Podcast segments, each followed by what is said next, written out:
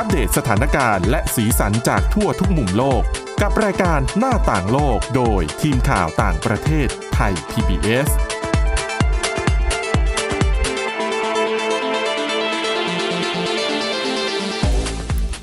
สวัสดีค่ะคุณผู้ฟังขอต้อนรับเข้าสู่รายการหน้าต่างโลกค่ะสำหรับวันนี้นะคะก็มีหลายเรื่องราวที่น่าสนใจนะคะแล้วก็มีเรื่องเกี่ยวกับอาหารใกล้หมดอายุด้วยนะคะ ซึ่ง ปรากฏว่าช่วงช่วงนี้ค่ะ ในประเทศจีนเนี่ยนะคะ มีหลาย ๆ บริษัทแล้วก็ห้างสรรพสินค้าหลายแห่งค่ะ เขามุ่งเป้าไปที่การส่งเสริมการขายอาหารใกล้หมดอายุทำไมถึงเป็นเช่นนั้นเดี๋ยวมาติดตามกันนะคะสำหรับวันนี้ค่ะพบกับคุณชนชยานันท์พร้อมสมบัติและดิฉันสวรักษ์จากวิวัฒนากุลค่ะค่ะ สวัสดีคุณผู้ฟังค่ะค่ะ คุณนันก่อนที่เราจะไปดูเรื่องอาหารใกล้หมดอายุนะอืมค่ะเดี๋ยวอันเนี้ยเดี๋ยวเราจะได้เมาส์กันแน่ๆ เพราะว่าจะต้องมีประสบการณ์ส่วนตัวของแต่ละคนนะคะ แต่ว่าเรื่องแรกไปดูเรื่องของยูเครนกันหน่อยนะคะ ก็เรียกว่าเป็นสถานการณ์ที่จริง ๆ ต้องยอมรับตรงๆนะคุณนันมันยืดเยอะกว่าที่ดิฉันนะคาดการณ์เอาไว้ ใช่ หรือหลาย ๆ คนก็คงคาดการณ์ว่าใช่จะจบเร็วตั้งแต่ตอนที่รัสเซียเริ่มบุกใหม่ ๆ นะคะดิฉันแต่เต็มกลยว่าป็นเต็มที่แบบเดือนหนึ่งเดือนครึ่งน่าจะจบ แต่ตอนนี้ก็หลายเดือนแล้วนะคะ เกือบสี่เดือนแล้ว อุ้ยใช่ไหมไม่คะสิสามเดือนเอ่อประมาณ 24 กุมภามันถ้าจำไม่ผิดอืมนะคะ แล้วก็แต่ดูเหมือนจะไม่มีแนวโน้มในการใช่ที่จะแล้วก็หดยิ่งหดบอบได้เลยช้ำนะคะกันไปมากขึ้นเรื่อยๆ คนตายก็เพิ่มขึ้นนะนะคะ ทีนี้วันเนี้ยที่เราจะมาเล่าเนี่ยก็คือเราจะพูดถึงผลกระทบจากสงครามที่เกิดขึ้นในยูเครน แต่ว่าไอ้วิกฤตในครั้งนี้อะค่ะ มันส่งผลกระทบทำให้ สถานการณ์เรื่องของอาหารในหลาย ๆ ประเทศที่มันย่ำแย่เป็นทุนเดิมอยู่แล้วเนี่ยมันหนักขึ้นไปอีกอืมโดยเฉพาะอย่างยิ่งในประเทศเยเมน แล้วก็อัฟกานิสถาน คือก่อนที่จะมีสงครามยูเครนเนี่ยนะคะสองประเทศเนี้ยเขามีปัญหาเรื่องการขาดแคลนอาหารอยู่แล้ว และอัฟกานิสถานเนี่ยก็คือ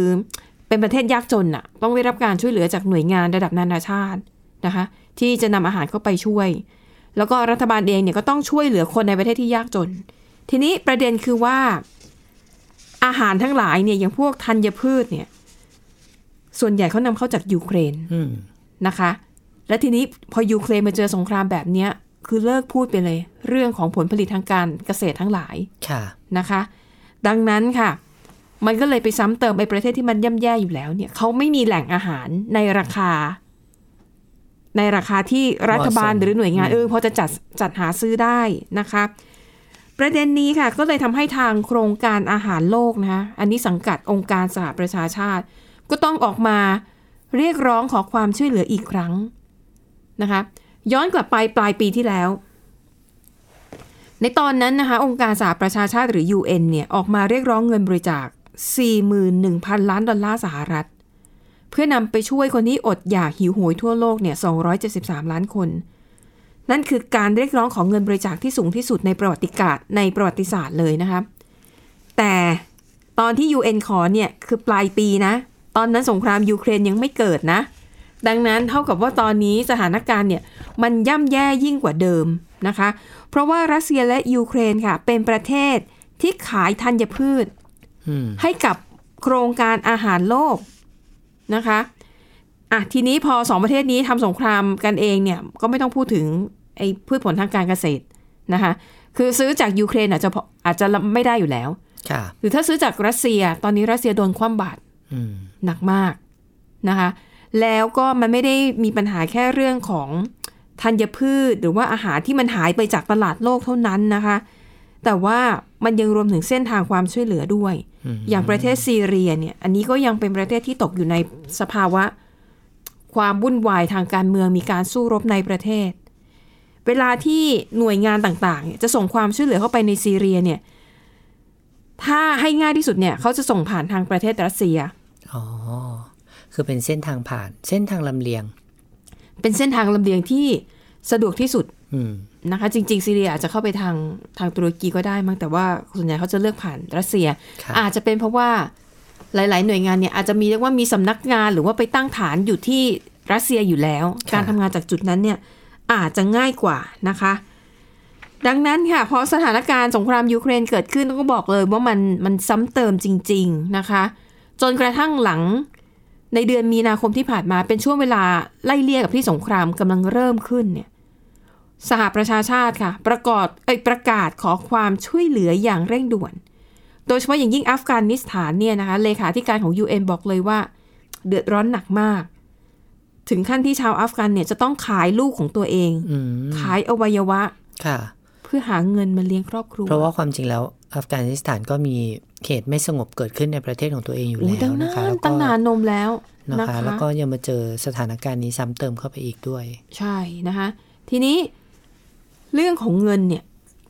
คือ UN เขาทำอะไรไม่ได้ก็ขอบริจาคเงินอืมค่ะถ้าเป็นในช่วงสถานการณ์ปกติ ก็อาจจะพอได้บ้างอืมแต่ตอนนี้นะ คุณผู้ฟังอย่าลืม ประเทศทั่วโลกต่างๆ ก็ได้รับผลกระทบจากเรื่องนี้เหมือนกันอโคยู่วิดแล้วอืมโควิดสองปีสองปีกว่าเนี่ย ทุกประเทศเจอเหมือนกันหมดค่ะรัฐบาลก็ต้องเอาเงินเนี่ย มาแก้ไขโควิดก่อนนะ ถูกไหมอืมเจอกันมาสองปีแล้วก็พอหลายประเทศคว่ำบาตรรัสเซียด้วยเนี่ย คือเขาก็ได้รับผลกระทบ ในด้านเศรษฐกิจของเขาอยู่แล้ว ใช่ ดังนั้นรวมถึงการไม่ยอมซื้อพลังงานจากรัสเซียนี่ก็เป็นทุกข์มหาศาลสำหรับคนที่เคยซื้ออยู่แล้ว เพราะสมว่ามติจะเป็นยุโรป อันต้นนี้ยุทุนโรปมัจะนหนักเพิ่มหน่อยสูงเนาะใช่ ดังนั้นรัฐบาลก็ต้องเอาเงินน่ะที่ตัวเองมีอยู่ มาไปแก้ปัญหาในประเทศตัวเองก่อนค่ะ ดังนั้นการที่จะเจียดเงินออกไปบริจาคให้กับสหประชาชาติเนี่ย ก็เป็นเรื่องยาก ยากยากค่ะนะคะ อะอันนี้ก็เป็นเป็นเอ่อ วิกฤตที่ซ้ำเติมวิกฤตอีกทีหนึ่งนะคะ เรียกว่าโอ้เป็นสงครามที่มันส่งผลกระทบไปเยอะมาก ๆ เลยนะคะ มีข้อมูลจาก World Bank ค่ะ คุณสอรักษ์บอกค่ะว่าเอ่อ ประธานธนาคารโลกเนี่ยออกมาเปิดเผยนะคะ เมื่อไม่นานมานี้ว่าสงครามรัสเซียยูเครนเนี่ยจะส่งผลกระทบต่ออาหารทำให้อาหารโลกเนี่ยปรับตัวสูงขึ้น แล้วก็กระทบต่อคนคนคนยากไร้มากที่สุดค่ะแล้วก็เตือนด้วยนะคะว่าวิกฤตความมั่นคงมั่นคงทางอาหารครั้งเนี้ยจะกินเวลาไปหลายเดือนหรือว่าอาจจะยืดเยื้อไปถึงปีหน้าเลยนะคะอืมสงครามยูเครนเนี่ยเอ่อส่งผลลัพธ์สร้างแรงกดดันต่อคนจนทั่วโลกนะคะค่ะอย่างสำนักข่าวชินหัวของจีนเนี่ยก็บอกว่าเอ่อ คำแถลงของประธานธนาคารโลกเนี่ยอาจจะพูดได้ว่าราคาอาหารปรับตัวขึ้นไปแล้ว 37%นะคะเมื่อเทียบกับปีที่แล้วค่ะแล้วก็ปรับตัวมากขึ้นกว่าดัชนีผู้บริโภคอย่างมีนัยสำคัญด้วยนั่นหมายความว่าสถานการณ์อาจจะไม่ได้ยืดเยื้อแม้ว่า เราจะคาดการณ์ว่าสงครามมันจะยุติตอนไหนก็ตามแต่ว่าค่ะมันมีแนวโน้มณขณะนี้แล้วนะคะ ว่าสงครามเกิดไปประมาณ 2 เดือน นิดๆเนี่ยค่ะ อาจจะส่งผลไปถึงปีหน้านะคะค่ะนั่นหมายความว่าประเทศที่อย่างที่คุณสวรักษ์เล่าว่า การเข้าถึงเส้นทางลำเลียงต่าง ๆ ที่เป็นไปได้ยากก็อาจจะต้องเผชิญสถานการณ์ที่หนักหนาอย่างนี้ต่อไปอีกมอาจจะใช่ปีหน้าหรือปีต่อไปด้วยซ้ำนะคะค่ะอันนี้ก็เป็นมุมในเรื่องของผลกระทบด้านอาหารที่เกิดขึ้นนะคะ แต่ว่ามันมีอีกประเด็นหนึ่งค่ะที่ที่หลายฝ่ายคิดดิฉันเองก็คิดนะ คืออย่างดิฉันเนี่ยก็คือแปลข่าวต่างประเทศมาหลายปีค่ะเราก็จะเห็นปัญหาหนึ่งที่เกิดขึ้นเวลาที่ มีปัญหาความรุนแรงเกิดขึ้นในประเทศใดประเทศหนึ่ง แล้วมีผู้อพยพเนี่ยหลั่งไหลทะลักออกมาเนี่ยปัญหาคือ เวลาที่เขาหนีเข้าไปในอีกประเทศหนึ่งเนี่ยมักจะถูกปฏิเสธ มักจะไม่ค่อยมีประเทศไหนที่แบบจะยอมรับผู้อพยพโดยเฉพาะอย่างยิ่งถ้ามากันแบบเป็นหมื่นเป็นแสนคนก็เป็นธรรมดานะคุณสวรักษ์เพราะค่ะมันเรื่องของความมั่นคงภายในประเทศเขาด้วยใช่นะคะแต่ทีนี้กรณีของยูเครนมันต่างจากกรณีอื่นๆอืมเพราะยูเครนเนี่ยนะคะ หลายประเทศเปิดรับ แม้แต่ประเทศที่ไม่ได้อยู่ในยุโรปนะ ก็ยังทำเป็นแคมเปญแบบอะเรายินดีที่จะเพราะเปิดเพราะว่าอะช่ไรวยเหคะลือเพราะว่าประชากรมีคุณภาพอย่างนี้ไหมหรือว่าเป็นเพราะอะไรเขามองว่าอาจจะเพราะว่าเป็นคนยุโรปผิวขาวอ๋ออืมเป็นเรื่องนะคะเชื้อชาติ แล้วก็ยูเครนก็ไม่ได้ไม่ได้จนมากอะ่ะก็ก็มีระดับหนึ่งนะคะ แล้วก็มีความก้าวหน้าระดับหนึ่งเรียกว่าประชาชนค่อนข้างจะมีคุณภาพอืมนะคะ ประเด็นนี้ค่ะ ทางสำนักงานข้าหลวงใหญ่ผู้ลี้ภัยแห่งสหประชาชาติหรือ UNSCR เขาก็รู้สึกนะในประเด็นเนี้ยเขาก็ออกมาแถลงนะคะ มองว่าก็รู้สึกยินดีนะ ที่ผู้คนทั่วโลกเนี่ยเออดูมีน้ำจิตน้ำใจต่อผู้อพยพจากยูเครน แต่ก็อยากจะให้นึกถึงเออกรณีก่อนหน้านี้ที่มีหลายประเทศในยุโรปเนี่ย เอ่ยชื่อเลยนะคะ อย่างฮังการีและโปแลนด์เนี่ย สองประเทศนี้กีดกันไม่ให้ผู้ลี้ภัยชาวซีเรียเข้ามาในประเทศของตัวเองอืมแต่กรณีของยูเครนเนี่ยโปแลนด์เป็นประเทศที่รับผู้อพยพมากที่สุด เพราะว่าพรมแดนเขาติดกันด้วยค่ะนะคะ ก็พอ UNSCR เจอแบบนี้ก็คืออะมองในแง่ดีก็ดีแหละช่วยชาวยูเครน แต่ว่าเอาแล้วกรณีของผู้อพยพจากประเทศอื่น ๆ ล่ะค่ะก็ควรจะได้รับการช่วยเหลือในลักษณะนี้ด้วยเช่นกันนะคะเขาก็พยายามจะใช้ดิฉันน่ะ ชื่นชอบเขามากเลยนะ เขารู้จักเลือกใช้คำพูด เขาบอกว่า วิกฤตที่เกิดขึ้นกับยูเครนในครั้งนี้ก็อาจจะเป็นโอกาสที่ทำให้โลกเนี่ยเข้าใจดีขึ้นถึงการเป็นผู้ลี้ภัย รวมถึงการที่ต้องเป็นประเทศเพื่อนบ้านของประเทศที่กำลังเกิดวิกฤตนะคะ อันนี้ก็อาจจะพูดอ้อมๆว่าประเทศอื่นก็ช่วยเขาบ้าง ไม่ใช่ช่วยเฉพาะชาวยูเครนเท่านั้นอะไรแบบนี้นะคะ อันนี้ก็เป็นอีกประเด็นหนึ่งที่มีคนตั้งข้อสังเกตเอาไว้ค่ะอะ ก็อย่างที่บอกนะคะ กระทบกันทั่วหน้าอย่างแน่นอนจากวิกฤตเดิมที่มันมีอยู่แล้วโควิดอืมสองปีมันก็ยังไม่เต็มไม่ได้ฟื้นเต็มที่อะเนาะการเปิดค่ะประเทศก็ยังไม่เต็มเม็ดเต็มหน่วยเท่าไหร่นะชัดคะเจนนะอย่างบ้านเราตอนนี้ก็มีปัญหาแล้ว ทั้งค่ะปุ๋ยอาหารสัตว์นะคะค่ะรวมถึงเหล็กอืมซึ่งเป็นก็เป็นของจำเป็นทั้งนั้นเป็นน่ะใช่เป็นของจำเป็น ตอนนี้ค่ะอาหารกระป๋องเราก็เริ่มปรับราคาแล้วเพราะว่าวัตถุดิบที่จะมาใช้ทำกระป๋องเนี่ย มันก็ปรับราคาขึ้น เป็นทุกอย่างเลยอะใช่ เพราะฉะนั้นก็จะเป็นผลกระทบเป็นห่วงโซ่อะค่ะรัฐบาลก็บอกว่าพยายามจะหาทางในการในการช่วยเหลือประชาชนอยู่ แต่ว่าสิ่งที่เราช่วยเราตัวตัวเองได้ก่อนตอนนี้นะคะค่ะอย่างน้อยที่สุดก็เรื่องของการประหยัดไฟ ประหยัดพลังงาน ประหยัดน้ำมันค่ะที่เราทำได้ก่อนนะคะ ถึงจะยากก็ตามแต่ดูว่าแลตัวเองกันไปก่อน ใช่อืมอัตตาหิ อัตโนนาโถนะคุณสวรักษ์นะค่ะ อย่างน้อยที่สุดก็ได้สักนิดสักหน่อยอะ่ะใช่ดีกว่าไม่ทำอะไรเลยนะคะค่ะ แล้วก็หนึ่งในวิธีที่จะแบบช่วยเหลือตัวเองนะคะก็คือประหยัดลดรายจ่ายเพิ่มรายได้ไอ้เพิ่มรายได้ที่ทำไม่ได้ก็ต้องลดรายจ่ายให้ได้ก่อนใช่ ถูไหมกคะต้องนะคะหนึ่งในวิธีการลดรายจ่ายอืมนะคะก็คือการซื้อของให้น้อยลง หรืออาจจะซื้อเท่าเดิม แต่ว่าในราคาที่ถูกลง แต่อีกของที่จำเป็นเนี่ยอาหารนี้นะ คุณสวรักษ์มันค่ะก็ยากนะ เพราะว่ากำหนดต่อมื้อเนี่ยมันก็มีราคาค่อนข้างตายตัวของมันอยู่นะ คุณสวรักษ์รู้ไหมว่า ปัจจุบันคนที่มีรายได้ขั้นต่ำในค่ะประเทศไทยเนี่ยนะ ใช้เงินในการซื้อเอ่ออาหารอืมที่จำเป็นเออ เขาเรียกว่าอะไรของที่จำเป็นสำหรับการดำรงชีวิตค่ะโดยมีพื้นฐานหลักที่อาหารเนี่ยนะคะ วันหนึ่งเนี่ยเกิน 50%ต่อรายได้ขั้นต่ำนะคะอืมเพราะฉะนั้นเขาก็เลย เพราะว่าอาหารแพงขึ้นด้วยไหมใช่เป็นส่วนหนึ่งด้วยในในช่วงนี้นะคะ ค่ะอะดังนั้นนะคะก็ต้องแต่ละคนก็หาวิธีของตัวเองเอาละกันว่าจะทานให้มันน้อยลงทำยังไงอะหรือว่า ทานให้น้อยลงนี่อะถือว่าเป็นการแหควบคุมแต่ไรู้จะน้ำหนักทำยากหรือเปล่า หรือว่าเลือกซื้ออย่างชาญฉลาดมากขึ้นอ่าเช่น อาจจะวางแผนการให้การตลาด วางแผนทำบัญชีอะไรให้ดี แล้วก็อาจจะไปซื้อของ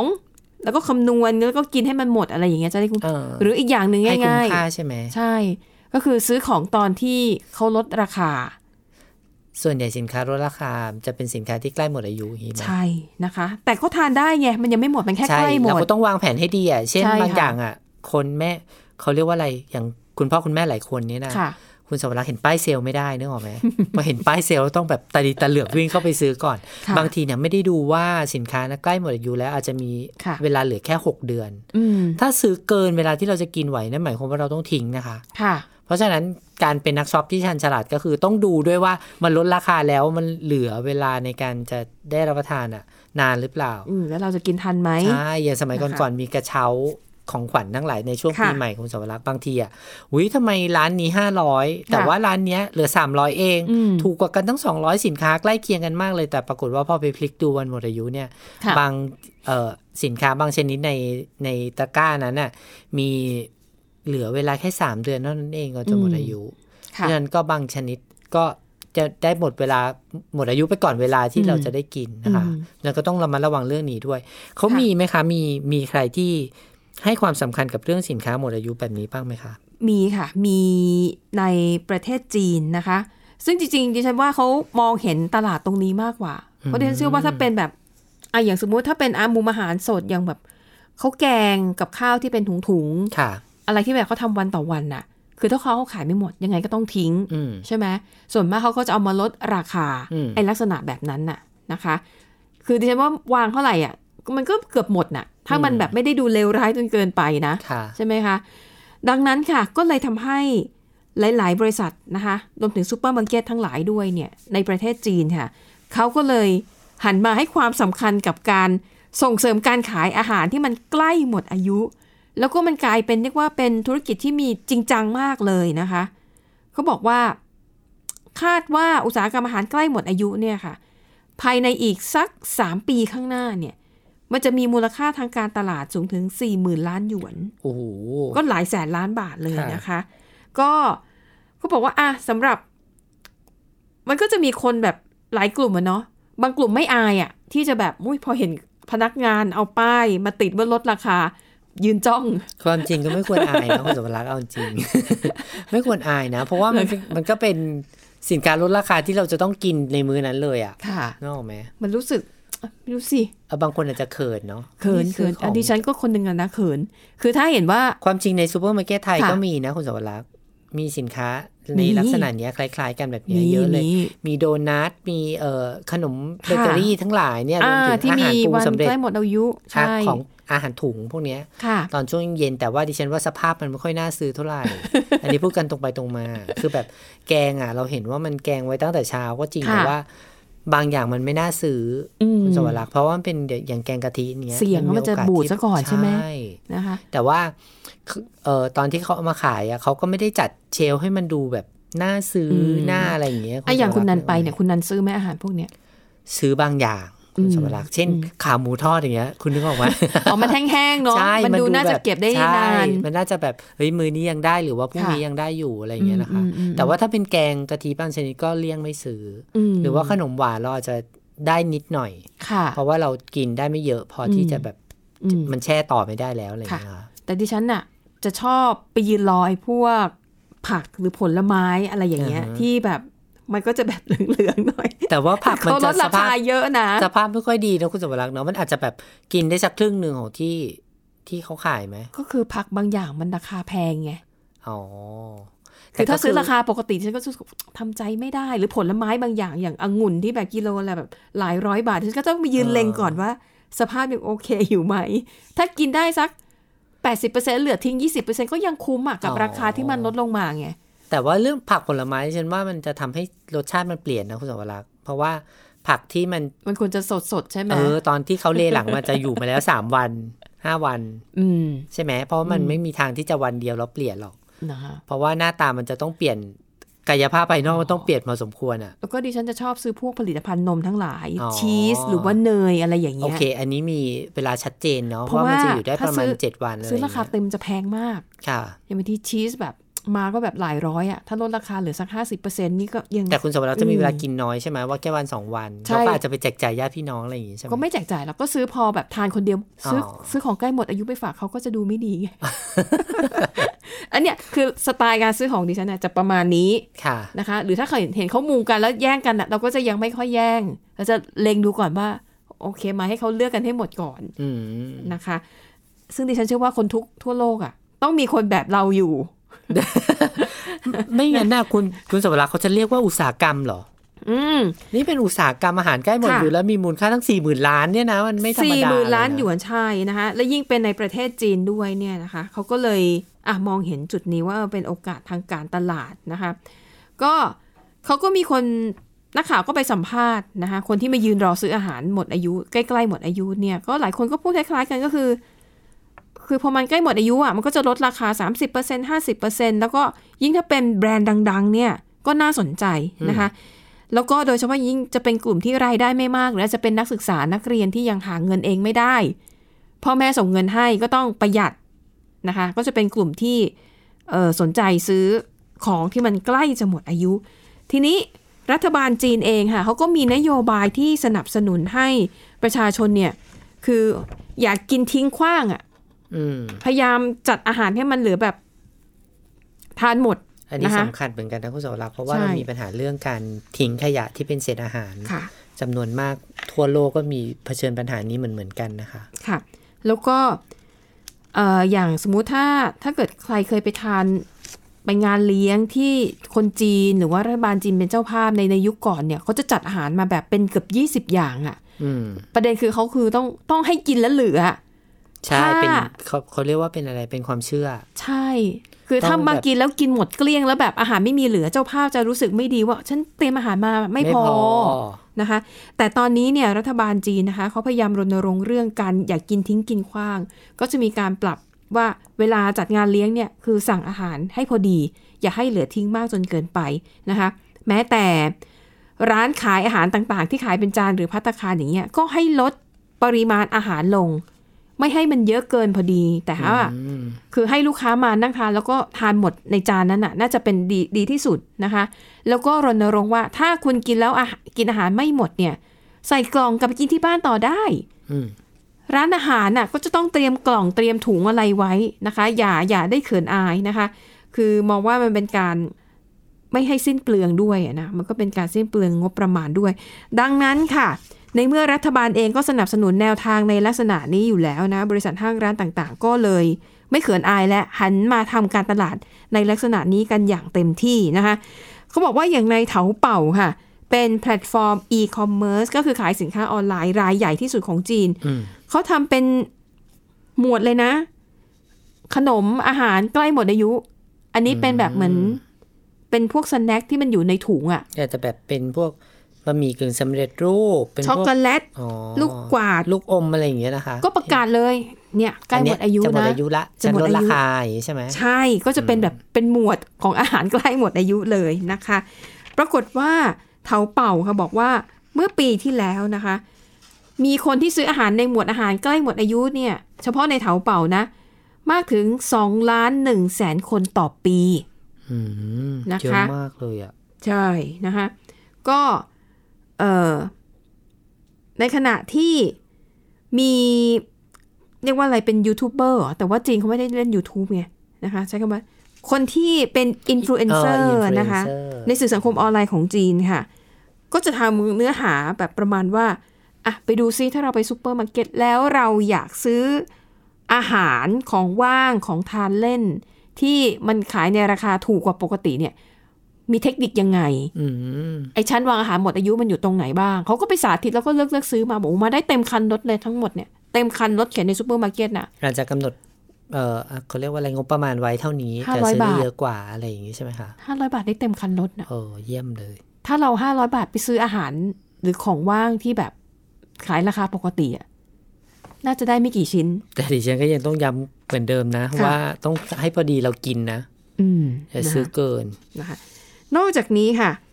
ยังมีนี่นะคะ มีการตั้งเป็นแพลตฟอร์มชุมชนออนไลน์นะคะนำเสนอชื่อกลุ่มค่ะ คนรักอาหารใกล้หมดอายุ ก็คือแชร์เนื้อหาเกี่ยวกับไออาหารในลักษณะนี้แหละนะคะ นอกจากนี้ค่ะยังมีแพทย์นะคะในกรุงปักกิ่งเนี่ยที่ออกมาให้ความเห็นรณรงค์ให้ประชาชนเนี่ยหันมาทานอาหารที่มันใกล้หมดอายุอืมนะคะ โดยให้เหตุผลว่า อาหารเนี่ยมันใกล้หมดอายุก็จริง แต่ว่ามันก็ยังทานได้ แล้วก็มันก็ยังมีคุณค่าสารอาหารอย่างครบถ้วนนะคะ ราคาก็ถูกด้วยแล้วก็ช่วยส่งเสริมเรื่องของสิ่งแวดล้อมด้วย ก็เรียกว่าเป็นเป็นการทำคอนเทนต์ที่